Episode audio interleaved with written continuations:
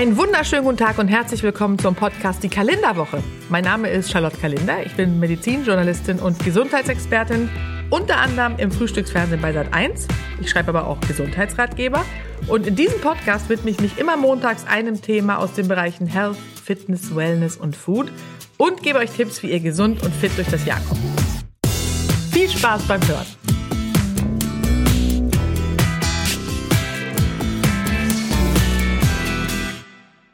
Vom Trend zum Mainstream. So lässt sich dieses Phänomen sehr gut beschreiben. Vegetarische und vegane Ernährung ist heute das Thema. Und es ist ja so, wer vor ein paar Jahren noch als sonderbar und öko galt, wird heute als ganz normal wahrgenommen. Zum Glück, ja. In Deutschland ernähren sich ungefähr 8 Millionen Menschen vegetarisch. Das ist echt viel. Und 1,3 Millionen Menschen vegan, ja. Und täglich kommen laut Schätzung ungefähr 2000 Vegetarier und 200 Veganer dazu. Und noch vor ein paar Jahren waren ja pflanzliche Alternativen ausschließlich in ausgewählten Bioläden zu finden. Heute gehören sie in jedem Supermarkt zum Produktsortiment dazu. Und dass immer mehr vegane Alternativprodukte verkauft werden, das liegt natürlich auch an den aufgeschlossenen Menschen, ja, also immer jüngere, aufgeschlossenere Konsumenten. Und die nehmen häufig stärker am veganen Trend teil als andere gesellschaftliche Gruppen. Da gibt es eine Marktforschungsstudie und laut der kauft fast jeder Fünfte der 16- bis 24-Jährigen Fleischalternativen. Und auch global, also weltweit gesehen, ist der Trend zu erkennen. Die Anzahl der vegetarischen und vegan lebenden Menschen wird weltweit auf ungefähr eine Milliarde geschätzt. Das ist wirklich unglaublich. Aber klar, wenn die vegetarisch-vegane Lebensweise immer mehr Anhänger findet, dann bietet sie natürlich auch sehr viel Potenzial für hitzige Diskussionen. Und Gegner sagen ja oft, ohne Fleisch fehlt uns Menschen was. Ist das so? Ist da was dran? Und was bedeutet es eigentlich, Vegetarier oder Veganer zu sein? Das sind viele Fragen, die einem zu diesem Thema im Kopf rumschwirren, die mir auch täglich gestellt werden, sei es bei Instagram oder über mein Magazin. Und in den nächsten 25 Minuten werde ich versuchen, Klarheit zu schaffen. Starten wir erstmal mit der Begriffserklärung. Ja? Das Wort Vegetarismus kommt natürlich aus dem Englischen und stammt ab vom Vegetable, pflanzlich, Gemüse, ja, und Aryan, eine Überzeugung haben, ja. Und daraus ist es gebildet und wurde schon in der Mitte des 19. Jahrhunderts in das Oxford Dictionary, das ist ja der Klassiker, als Wort aufgenommen. In die Welt getragen wurde diese Überzeugung von der englischen Vegetarian Society, die schon 1847 gegründet wurde und beschreibt eine Ernährungsart, bei der überwiegend Pflanzen konsumiert werden. Das wissen wir. Und es gibt in der Tat noch andere vegetarische Möglichkeiten von denen ich euch mal erzählen wollte. Es gibt einmal die Ovo-Lacto-Vegetarier. Das ist eigentlich die größte Gruppe unter den Vegetariern. Die meiden Fleisch und Fisch und essen aber Eier Milchprodukte, wie gesagt. Dann gibt es die Lacto-Vegetarier. Die verzichten auf Fleisch, Fisch und Eier, verzehren aber wiederum Milch und Milchprodukte. Die Ovo-Vegetarier, die essen kein Fleisch, kein Fisch, keine Milch und Milchprodukte. Eier sind aber erlaubt, wie der Name schon sagt. Und die Flexitarier, das ist, finde ich, das schönste Wort eigentlich, die essen nur in Ausnahmefällen Fleisch. Das heißt, wenn sie irgendwo eingeladen sind oder so, dann lassen sie auch mal fünf gerade sein. Und dann möchten sie aber schon auch häufig, dass das Fleisch von möglichst hoher Qualität ist oder von Biohöfen stammt. Im Wesentlichen ernähren sie sich aber vegetarisch. Gut, und die Veganer, die verzichten eben komplett auf tierische Produkte. Und zwar immer. Die lehnen alle Produkte ab, essen kein Fleisch, kein Fisch, keine tierischen Erzeugnisse wie Milch, Milchprodukte, Eier oder Honig und dieser Verzicht geht auch bis hin zu Bekleidung und Produkten des Alltags. Das heißt, Schuhe aus Leder sind tabu oder Bekleidung aus Wolle, Produkte, die in Tierversuchen getestet wurden, das lehnen viele Veganer tatsächlich auch ab.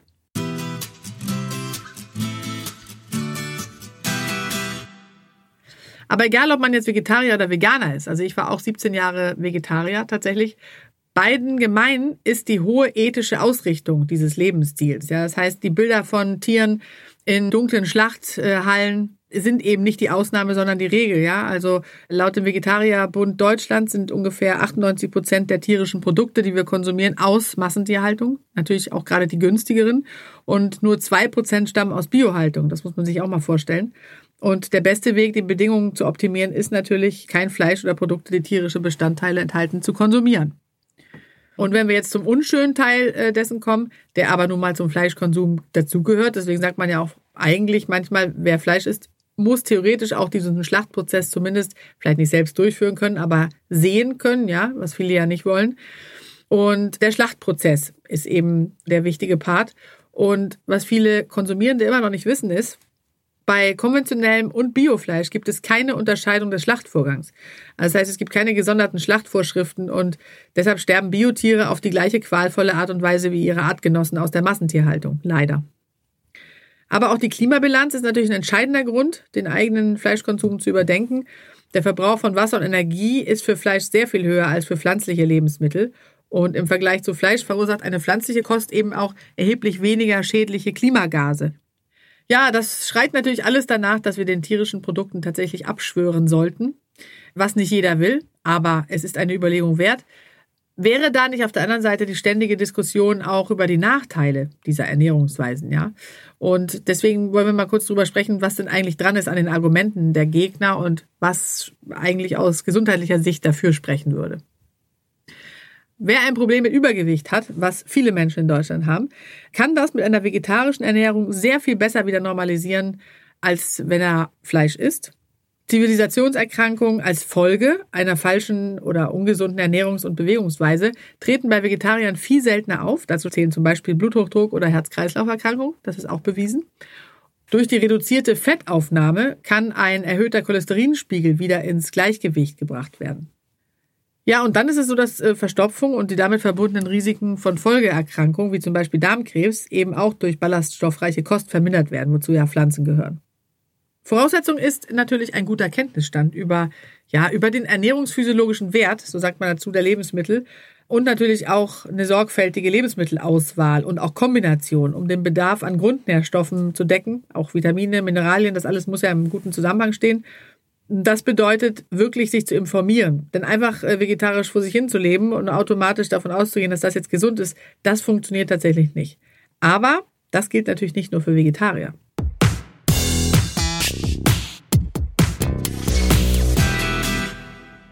Der Großteil der vegetarischen Kost wird naturbelassen verzehrt. Damit steigt auch die Gefahr für Lebensmittelallergien ein wenig. Vegetarier nehmen teilweise zu wenig Eiweiß auf und um da einer Mangelversorgung vorzubeugen und den damit verbundenen Nachteilen, sollte auf jeden Fall darauf geachtet werden, dass zum Beispiel Sojabohnen, Nüsse oder andere Samenfrüchte gegessen werden. Bei den Veganern, wie sieht's da aus? Also ein positiver Punkt für die vegane Ernährung ist eine ja, kalorienarme und gesunde Nahrungsaufnahme. Ja, also meist ist die Ernährung von Veganern sehr, sehr reich an Magnesium, Vitamin C, Vitamin E, Beta-Carotin und Vitamin B9, Folsäure. Kohlenhydrate und Ballaststoffe. Dadurch können wir Gewicht verlieren, ohne Diäten machen zu müssen oder durch Hungerkuren zu gehen. Veganer haben außerdem ein viel, viel kleineres Risiko für bestimmte Krankheiten, also die sogenannten Zivilisationserkrankungen, wie zum Beispiel Diabetes Typ 2, Bluthochdruck und Herz-Kreislauf-Erkrankungen und auch Krebs zählt dazu. Häufig wird der Mangel an Nährstoffen als Nachteil genannt und insbesondere dabei dann eben Eiweiß, Eisen, Calcium, Jod, Zink, Vitamin B12, Vitamin D und spezifische Fettsäuren. Und tatsächlich ist es so, dass Veganer häufiger einen niedrigeren Eisenwert haben, ja. Also sie konsumieren zwar die gleiche Menge an Eisen aus Salat, Getreide oder, oder auch getrockneten Früchten, aber das pflanzliche Eisen ist für den Körper nicht so gut verfügbar wie tierisches. Ja, wenn man das jetzt mal zusammenfasst, dann scheint das Fazit der beiden Ernährungsweisen natürlich erstmal mangelhaft zu lauten. Aber ich kann das nicht so stehen lassen, weil Vegetarier können sich dann optimal ernähren, wenn sie ihre Nahrung, wie gesagt, sorgfältig auswählen und mit Hilfe der Nahrungsmittelpyramide auch wirklich abwechslungsreich und ausgewogen gestalten. Und genau diese vegetarische Ernährungspyramide lege ich jedem ans Herz, ja. Das ist eine wissenschaftlich fundierte Ernährungspyramide für Vegetarier hergestellt vom Vegetarierbund Deutschland. Und diese Pyramide, die hilft Menschen eben dabei, die Empfehlung für, ja, für eine vegetarische Ernährungsweise ohne Nachteile in die Praxis umzusetzen. Und im Grunde kann man zusammenfassen, dass besonders empfehlenswerte Lebensmittel eben Wasser sind, Gemüse, Obst, Vollkornprodukte, wissen wir natürlich auch alles, ja. Das soll häufiger verzehrt werden. Und weniger wertvolle Lebensmittel sind eben Süßigkeiten, Snacks, Alkohol, die bilden die Spitze der Pyramide und sollten eher sparsam verwendet werden. Also könnt ihr euch gerne mal angucken, wenn ihr googelt die Ernährungspyramide für Vegetarier, da steht dann alles genau drauf.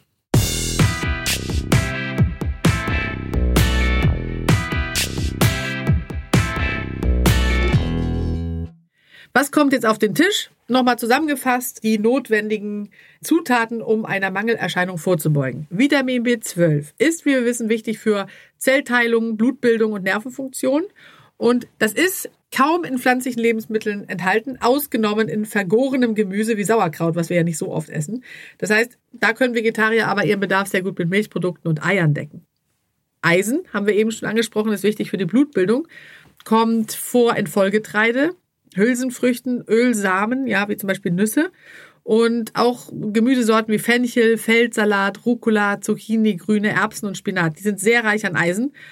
Wer Trockenobst mag, getrocknete Pfirsiche, Aprikosen und Datteln, und um die Eisenaufnahme aus diesen pflanzlichen Lebensmitteln zu verbessern, was ja ein bisschen schwieriger ist, hilft eben Vitamin C-reiches Obst und Gemüse, wie zum Beispiel Paprika, Kiwi, Zitrusfrüchte oder auch Orangensaft, ja gepresster Orangensaft. Kaffee, schwarzer Tee, Milch und Eier hemmen die Aufnahme. Das ist ganz wichtig. Jod ist wichtig für Nerven, Haut und Schilddrüse und steckt in Algen und jodierten Speisesalz. Das äh, wissen wir auch. Vitamin D ist das Sonnenvitamin und das kommt vor in Champignons und in angereicherter Margarine. Ja, da sind geringe Mengen drin und um genug zu bekommen, sollten Vegetarier auf jeden Fall tatsächlich mindestens 15 Minuten an der frischen Luft verbringen und da wird dann eben über die Haut bildet der Körper dann bei genug Sonnenbestrahlung äh, Vitamin D. Zink ist in Vollgetreide, Hülsenfrüchte, Ölsamen und Nüsse, ja, reich an Zink. Omega-3-Fettsäuren, auch noch, äh, last but not least, ein Stichwort. Pflanzliche Öle wie Lein, Hanf, Walnuss oder Rapsöl, die enthalten diese Fettsäuren. Ja, und wie sieht es mit den Kindern aus? Also man hört ja viel oder oft von Eltern, die Vegetarier sind und wollen, dass die Kinder auch Vegetarier sind. Klar, es ist theoretisch möglich, dass sich Kinder vegetarisch ernähren, wenn man die Lebensmittel wirklich sorgfältig auswählt, ja, und nährstoffreich wählt. Weil wir nur dann gewährleisten können, dass das Kind fürs Wachstum alle notwendigen Nährstoffe in ausreichender Menge erhält. Das ist ein bisschen schwieriger, aber auch wichtiger, dass man dabei dann alles Notwendige bedenkt. Sehr nährstoffreich sind, wie gesagt, Gemüse, Obst, Hülsenfrüchte, gemahlene Nüsse und Vollkornprodukte.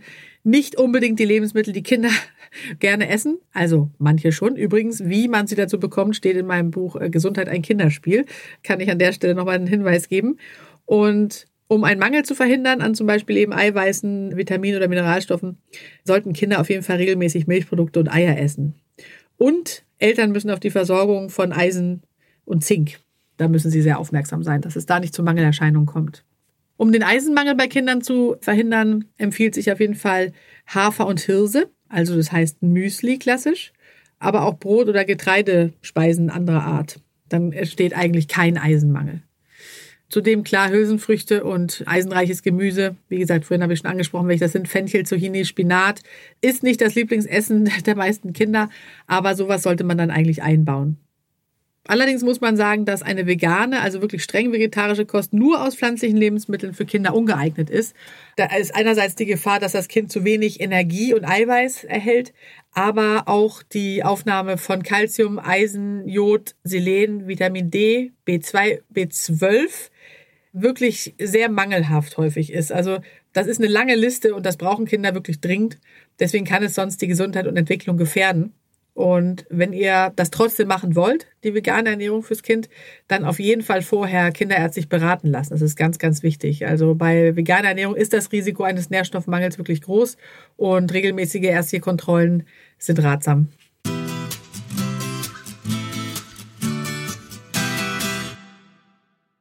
Jetzt vielleicht noch am Schluss ein kleiner Tipp. Woran erkenne ich eigentlich vegetarische und vegane Produkte? Außer am Aussehen natürlich.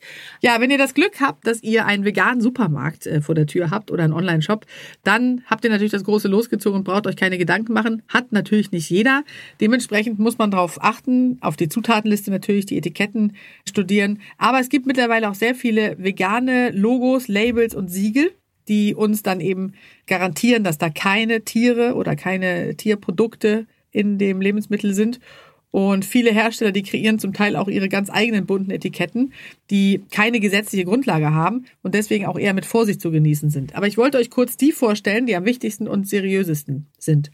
Einmal gibt es die Veganblume, die wurde in England ins Leben gerufen. Und nur diese ist auch befugt, dieses Logo zu vergeben. Ja, da dürfen keine Tierbestandteile drin sein, keine tierischen Nebenprodukte oder aus Tieren gewonnene Rohstoffe im Endprodukt enthalten sein. Das V- oder V-Label. Das ist eine international geschützte Marke zur Kennzeichnung von veganen und vegetarischen Lebensmitteln. Und in Deutschland wird das V- oder das V-Label vom Vegetarierbund Deutschland vergeben. Und direkt unter dem Siegel ist eben auch die Zusatzinformation vegan oder vegetarisch zu finden. Und wenn das Produkt mit vegan gekennzeichnet ist, dann ist eben auch garantiert, dass das Produkt weder tierische Inhaltsstoffe oder äh, Hilfsstoffe enthält. Außerdem sind, und das ist ja auch wichtig, zur Herstellung des Produkts keine Tierversuche erlaubt. Also Gentechnik ist bei Produkten mit diesem Label verboten. Das Vegan-Label, das wird von der Veganen Gesellschaft Deutschland e.V. rausgegeben und der Unterschied zur Vegan-Blume und zum V- oder V-Label besteht darin, dass hier auch die Produktverpackungen frei von tierischen Inhalts- und, und Hilfsstoffen sind. Und außerdem dürfen eben auch Herstellung, Verarbeitung und Verpackung nur in Räumen stattfinden, in denen ausschließlich vegane Lebensmittel produziert werden. Also es ist ganz, ganz streng. Und man muss sagen, also ich finde, es kommt immer ein bisschen auf die eigene Einstellung an.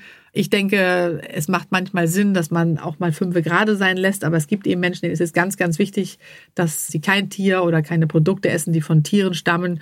Und das muss man auch respektieren. Und ich finde es auch wirklich toll, wenn man ja, wenn man einfach eine Meinung hat und die auch lebt. Und von daher muss man sich einfach mal selbst überlegen, was einem wichtig ist und sich dann entscheiden, welche Richtung man geht.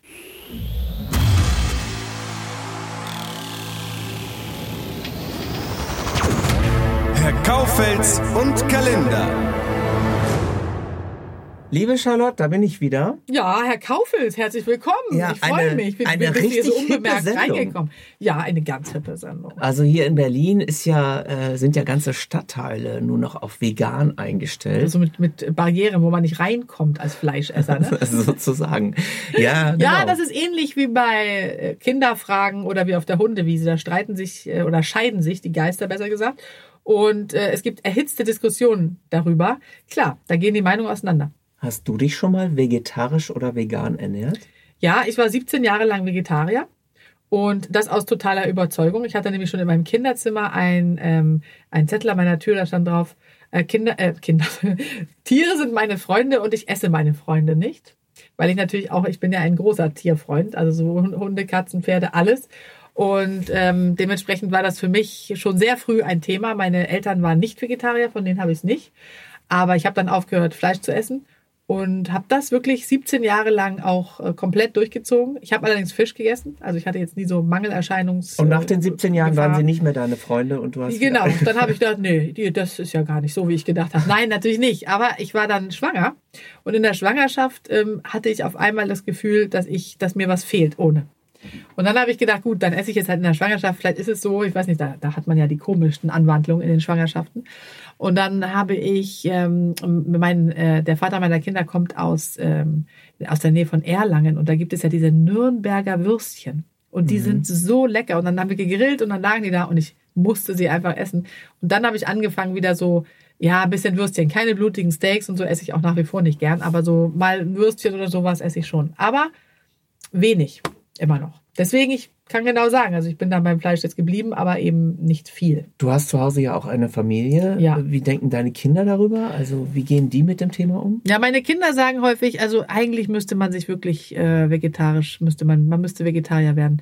Aber dass diese Mailänder Salami, die ist so lecker, ich kann das einfach nicht lassen.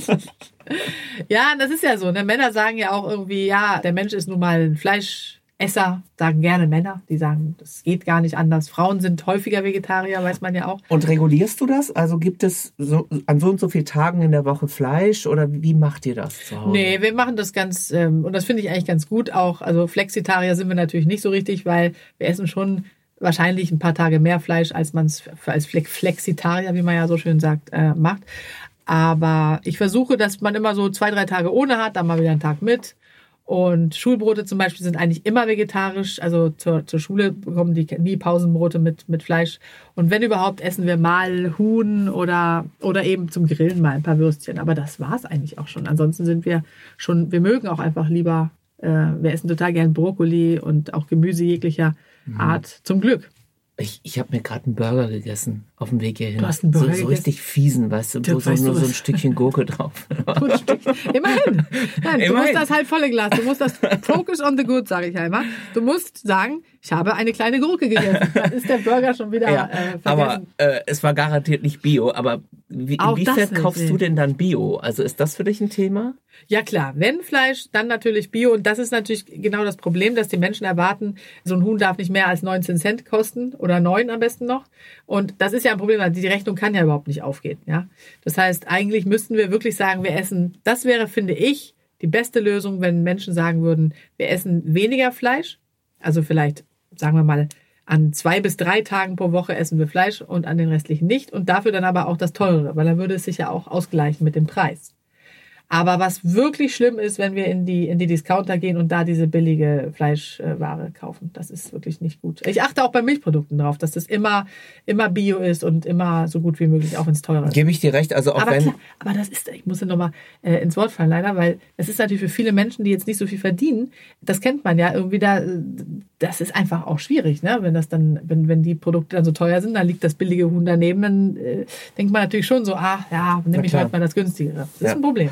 Also gut, auf diesen Burgerladen eben hatte ich keinen Einfluss. Ansonsten versuche ich. Wieso hast du keinen Einfluss? Er hat dich reingesogen? Ich, ja, ja, genau. So ein Haus, in das man nicht Der Hunger ist der beste Koch. Das Ja, weißt du. das ist Aber schlimm. äh, ich äh, versuche ansonsten auch vor allen Dingen mit Demut Fleisch zu essen. Ja. Ich finde Ja, es teilweise auch auch, ein bisschen pervers, wie Leute sich dann bei irgendwelchen Grillfesten sich das Fleisch reinstopfen Mhm. und gar nicht sich da Gedanken drüber machen, wo das eigentlich herkommt. Ja. Das finde ich dann schon äh, wirklich ein bisschen eklig. Ja, es ist auch so. Und es, ist, es wird ja wahnsinnig viel Fleisch gegessen. Und ich sage ja immer, eigentlich muss jeder Fleischesser in der Lage sein, sich so anzugucken, wie so ein Tier geschlachtet wird. Und es gibt ja auch Experimente, wo zum Beispiel auch ein Moderator, habe ich neulich ein Video gesehen, der gesagt hat, okay, ich esse Fleisch, dann muss ich auch in der Lage sein, es zu töten, ist auf einen Hof gefahren, äh, um das dann auch zu machen. Und der stand da wirklich, dieses Video ist unglaublich, äh, der hat es nicht übers Herz gebracht. Der hat wirklich, der hatte Tränen in den Augen und hat gesagt, na, ich kann es einfach nicht, dem Huhn den Kopf abzuhacken. Also das ist eben das Ding, das kann ich nur empfehlen, weil das Problem ist natürlich, wir sehen das Tier und wir sehen das Schnitzel auf dem Teller. Aber was dazwischen passiert, das sieht ja keiner. Das heißt, der ganze Prozess dahin, und da unterscheidet sich ja auch Bio nicht von dem anderen, was das Schlachten anbelangt, häufig, ist natürlich ein großes Loch. Und deswegen verdrängen das die Menschen erfolgreich und sagen sich, ah, das Schnitzel sieht ja da ganz harmlos aus. Wie das entstanden ist, ist nicht schön. Kommen wir mal zurück zum Thema vegan. Gesetz im Fall, ich würde von jetzt auf gleich entscheiden, ich steige jetzt um und werde Veganer. Ja. Wie mache ich das? Also, ich würde sagen, in den Supermarkt gehen und nichts mehr kaufen, wo Tier drin Nein, ist. äh, kann ich das so ohne weiteres? Kann ich von jetzt auf gleich äh, umschalten auf vegan? Ja, das kann man. Das ist überhaupt gar kein Problem. Man muss dann halt eben nur gucken, dass man ausgewogen ist und die von mir vorhin angesprochene Ernährungspyramide für Veganer und Vegetarier, die ist dabei natürlich sehr hilfreich, um zu gucken, okay, worauf muss ich achten? Und dann baut man einfach mehr von, von den Pflanzen oder Nüssen oder was auch immer, wovon man dann mehr braucht. Und man muss natürlich auf Eiweiß auch achten, weil das eben ein Problem sein kann, wie gesagt. Und leben Veganer automatisch gesünder? Ja, es ist, also alle Studien beweisen, dass die Veganer halt tatsächlich länger gesund bleiben und auch älter werden. Natürlich gibt's immer Ausnahmen, je nach Vorerkrankung auch oder je nach Genetik, auch aus der Familie kommend. Aber in der Regel kann man sagen, dass das ein Garant dafür, dass man länger gesund bleibt, als man es sonst bleibt. Ich finde es ganz interessant, weil Es sei denn, die Dosis macht das Gift und man isst nur einmal die Woche oder sowas Fleisch. Dann ist es natürlich gar kein Problem. ich finde es ganz interessant, weil ich kenne ein paar Veganer und die sind immer krank. Ja, das kommt natürlich darauf an, wenn die jetzt eine Mangelernährung haben und dadurch nicht alles bekommen, was sie haben sollten und dadurch das Immunsystem nicht mehr so arbeiten kann. Das muss man im Einzelnen sehen. Deswegen wird bei Veganern und Vegetariern eben auch häufiger noch ein Blutbild gemacht, um zu gucken, ob alles stimmt, ob das Eisen oder die ganzen Stoffe, die ich vorhin genannt habe, ob die alle im Lot sind oder ob ihnen was fehlt. Das muss man dann einfach öfter machen. Apropos fehlen, du hast es eben angesprochen, in deiner Schwangerschaft bist du wieder zur Fleischesserin geworden. Inwiefern ist das miteinander vereinbar, Schwangerschaft und vegane Ernährung? In der äh, Schwangerschaft kann man sich auch vegetarisch ernähren, vegan. Ja, ich würde es nicht machen, ehrlich gesagt, weil mir das Risiko zu groß wäre, dass vielleicht am Ende doch eine Mangelerscheinung auftritt, was man ja beim, beim Kind, man kann natürlich ein eigenes Blutbild checken, das eigene, aber mir wäre das zu heikel. Ich würde da davon abraten, tatsächlich. Aber wenn es jemand äh, machen möchte, in der Regel entsteht dadurch auch kein Schaden. Jetzt gibt's natürlich auch wunderbare vegane Burgerläden. Ja. Und vielleicht gehen wir da mal zusammen Burger essen. Ja, das ist eine gute Idee. Ich finde nämlich tatsächlich, auch bei den großen Burgerketten, die wir so kennen, die haben ja sehr, sehr gute vegetarische Alternativen. Und ich finde, wir gehen in Berlin zu so einem richtig hippen veganen Burgerladen, Okay, oder? halten wir fest. Wenn Genau. Fleisch, dann nicht zu viel mit Demut und, Und Bio. und Bio. Genau. Das ist, finde ich, ein guter Deal. Alles Schlag klar. ein. Chaka.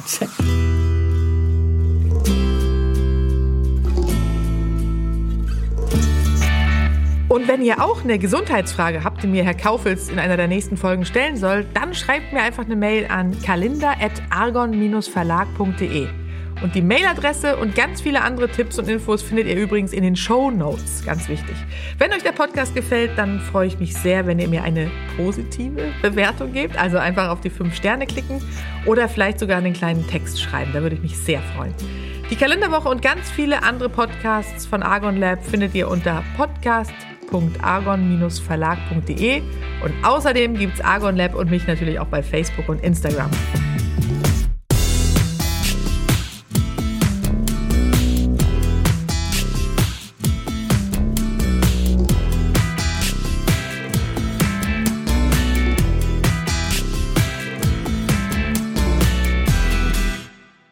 Und denkt dran, wer gesund ist, ist reich, ohne es zu wissen.